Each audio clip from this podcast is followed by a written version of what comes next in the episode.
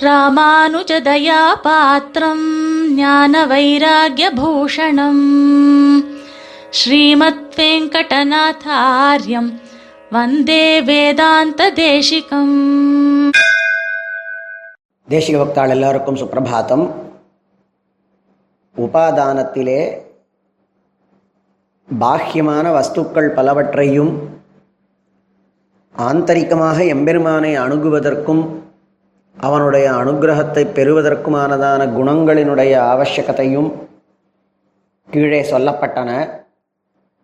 ஆனால் அவ் அந்த குணங்கள் என்ன? அவற்றை சேகரிக்கக்கூடிய முறை என்ன? அதை பூர்வர்கள் எவ்வாறு காண்பித்திருக்கிறார்கள் என்பதையெல்லாம் சிறிது மேலேயும் பார்க்க வேண்டியுள்ளது. எனவே குணோபார்ஜனம் அதற்கான முறைகள் ஆகியவற்றை பற்றி இங்கு சிறிது நோக்கலாம். சுவாமி தேசிகன் காண்பித்திருக்கக்கூடியதும் பெரியவர்கள் ஆச்சரித்திருக்கக்கூடியதுமான முறைகளை எம்பெருமானை உபாசிப்பதற்காக வேண்டியதான வஸ்துக்கள் புஷ்பாதிகள் திரவியாதிகள் வஸ்திராதிகள் இவை அனைத்தையும் எவ்வாறு கொள்ள வேண்டும் என்பது காட்டப்பட்டது. அந்த ஆராதகனினுடைய இஜ்யாவை செய்ய இருக்கக்கூடியதான ஆத்மா அதாவது நாம் அவசியமாக அந்த வஸ்து கூட்டத்திற்குள்ளே ஒருவராக கணக்கிடப்பட்டுள்ள காரணத்தினால் அந்த வெளிப்புறமானதான புஷ்பாதிகள் போலே இவைகளுக்கும் அதாவது நமக்கும் அந்த ஆராதகர்களுக்கும் இஜியாவை அனுஷ்டிக்கக்கூடியவர்களுக்கும் குணங்கள் அத்தியந்தம் அவசியமாக ஆகின்றன.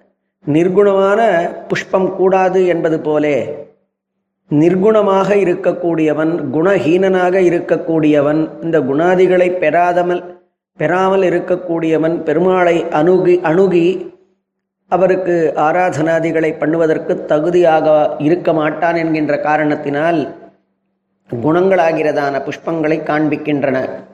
அஹிம்சா பிரதமம் புஷ்பம் புஷ்பம் இந்திரிய நிகிரகா சர்வபூததயா புஷ்பம் க்ஷமா புஷ்பம் விசேஷதா ஜானம் புஷ்பம் தபः புஷ்பம் தியானம் புஷ்பம் ததைவ ச சத்தியமஷ்டவிதம் புஷ்பம் விஷ்ணோ பிரீத்திகரம் பவேத் அஹிம்சா புலனடக்கம் அனைத்து வஸ்துக்களிடத்திலேயும் அனைத்து பிராணிகளிடத்திலேயும் இரக்கம் பொறுமை ஞானம் தபஸ் தபஸ் என்பது ஒரு விஷயத்திலே உறுதியாக இருத்தல் தியானம் சத்தியம் என்கின்றதான இந்த எட்டு புஷ்பங்களையும் அடுக்கியதான அந்த ஸ்லோகம் கடைசியிலே இதுதான் விஷ்ணோகோ பிரீத்திகரம் பவேத்.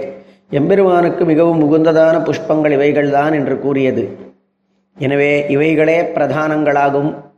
ஆனால் மற்ற புஷ்பங்கள் கொடியிலே வளரக்கூடியன நீர் பாய்ச்சி வளரக்கூடியன இந்த புஷ்பங்கள் குணபுஷ்பங்கள் எப்படி வளரும் என்றால் சதாச்சாரிய சேவா சத் சம்பாஷணம் என்கின்றதான ஜலத்தை மாற்றி மாற்றி மாற்றி நாம் இவ்வாத்மாவாம் கொடியிலே கொட்டி கொட்டி வளர்த்தால் இந்த புஷ்பங்கள் வளரும். இந்த ஆத்மாவாகிற கொடியிலே சத் சம்பாஷணம் நல்லோரின் சம்பாஷணம் சதாச்சாரியனின் அருகிலே இருந்து விஷயங்களை பெறுதல் ஆகியவற்றினாலே கொட்டி வளர்க்க வேண்டும். அப்பொழுது இந்த புஷ்பங்கள் வளர்கின்றன. ஆனால் இந்த புஷ்பம் வந்த பிறகு ஞான விருத்தி என்பதற்கு இது காரணமாக அந்த புஷ்பம். எனவே ஞான விருத்தி என்கின்றதான காயும் வந்து கடைசியிலே பகவன் முகோல்லாசம் பகவனினு பகவானுடைய ஆபிமுக்கியம் என்கின்ற பழம் வரை கிடைக்கப்பெறும் எனவே இந்த வேளையிலே ஆச்சாரியனை அணுகி காலக்ஷேபாதிகள் செய்கின்றனர். நமக்கு ஆச்சாரியனை அணுகி காலக்ஷேபாதிகள் செய்தல். ஆச்சாரியனுக்கு இந்த வேளையிலே சிஷ்யர்களுக்கு நல்ல விஷயங்களை தானம் செய்தல் என்பது கிருத்தியமாக விதிக்கப்பட்டுள்ளது. இவ்வேளையிலேதான் மனசு சு சுத்தமாகவும் குணாதிகளிலே ர- ரமிக்க வேண்டும் என்கின்ற காரணத்தினாலே ஸ்ரீமத் ராமாயணாதி பாராயணமும் செய்வர்.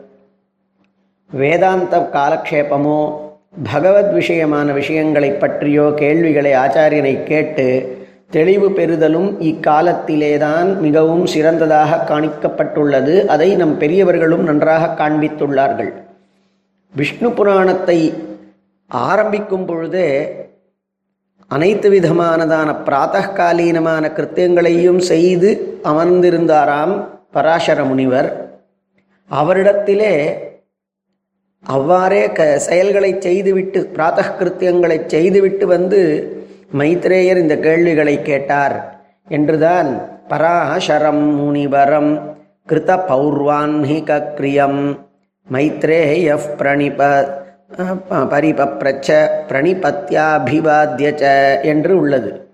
எனவே சந்தியாவந்தனாதி பிராத்தகாலீன கிருத்தியங்களை செய்து அமர்ந்திருந்தார் என்று சொன்னதன் நோக்கமே அந்த வேளையிலே உபாதான வேளையிலே குணபுஷ்பத்தை ஆர்ஜனம் பண்ணுவதற்காக சிஷ்யராகிற மைத்ரேயர் பராசராச்சாரியரை வந்து கேட்டார் என்பது நாம் தெரிந்து கொள்ளுகின்றோம் முதன் முதலில் ஓர் புராண ரூப கிரந்தத்தை நாம் அறிந்து கொள்ளுவதற்கு இந்த வேளையின் மூலமாகத்தான் உபாதான வேளையின் மூலமாகத்தான் அது அம அமையப்பெற்றது என்பது இங்கு நோக்கத்தக்கது.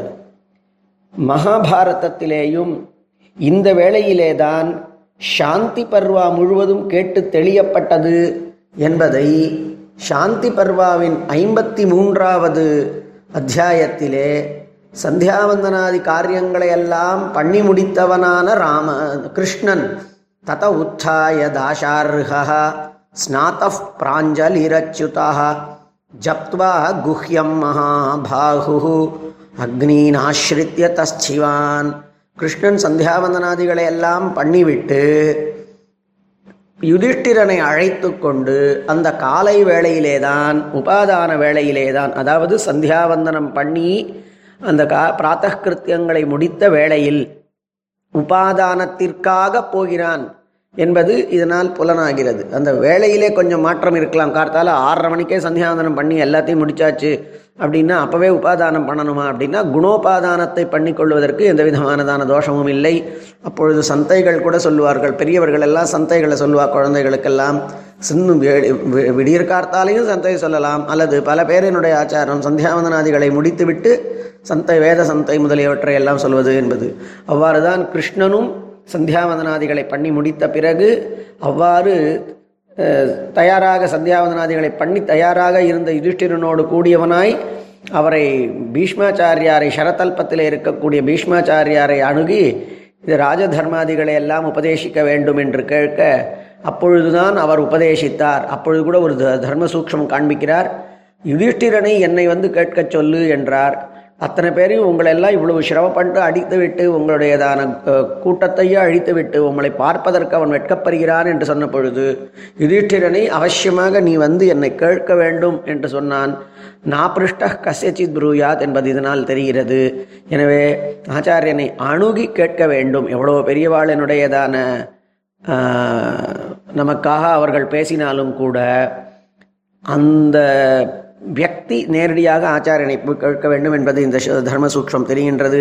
ஸ்ரீமத் ராமாயணத்திலேயும் ஆதிஸ்லோகமே இந்த வேளையிலே தான் அவதரித்தது என்பது நமக்கு தெரிகின்றது. வால்மீகியும் அவருடைய சிஷ்யரான பரத்வாஜரும் மாத்தியான்மிகத்திற்காக தமசா நதிக்கு எழுந்தருளினார்களாம். ஸ்ரீமத் ராமாயணத்தில் வியக்தமாக அவர்கள் மாத்தியான்மிகத்துக்கு எழுந்தினார்கள் எழுந்தருளினார்கள் என்பது இல்லையானாலும் பின்னாடி வந்தவர்கள் மாத்தியந்தினாய நியமாய மகர்ஷி சேவ்யாம் புண்ணியாமவாப தமசாம் தமசாம் நிகந்திரீம் என்று மாத்தியானிக வேளையிலே மாத்தியானிக்கத்திற்காக தமசுகளை போக்கடிக்கக்கூடிய தமசா நதியை அடைந்தார் என்பதும் இங்கு தெரிகின்றது. எனவே ஸ்ரீமத் ராமாயணமும் இவ்வேளையிலேயே நடைபெற்றது எனக்கொள்ள பிராப்தமே. ஆகவே ஒரு குருவை அடைந்து அவரை சேவித்து விஷயஞானம் பெற்று சத்சங்கத்தினால் மனசு நிர்மலமானவனாய் அந்த காரணத்தினாலேயே அவன் சுத்தமானவனாகிறான். பக ப எம்பெருமானுடைய ஆராதனத்திற்கு வெளி வஸ்துக்கள் போல் அவைகளினுடைய சுத்தி போல் அந்த ஆராதகனான ஆத் ஆராதகனினுடையதான சுத்தியும் நிச்சயமாக அவசியமாகின்றது. அதை நம்முடைய பெரியவர்கள் எல்லாம் ஆழமாக காண்பித்திருக்கிறார்கள்.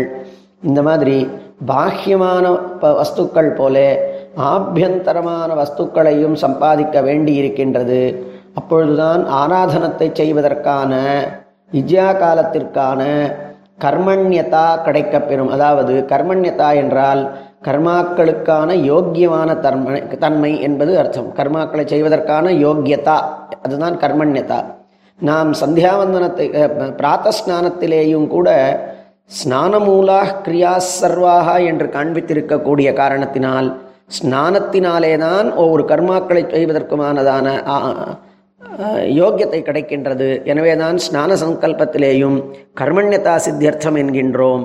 எனவே கர்மாக்களை பண்ணுவதற்கான யோக்கியத்தை சத்குணங்களை பெறுவதனாலே அதற்கு சதாச்சாரியன் பக்கலிலே போய் சே சேவித்து அவரிடமிருந்து விஷய ஞானத்தை பெற்று ஆத்மாவை சுத்தமாக வைத்துக்கொண்டு எம்பெருமானை சேரமே என்பது நமக்கு தெரிகின்றது.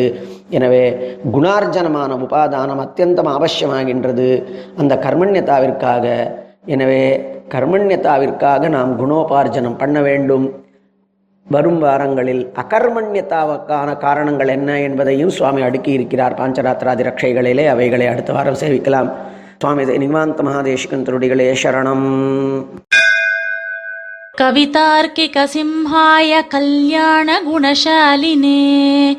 श्रीमते वेङ्कटेशाय वेदान्तगुरवे नमः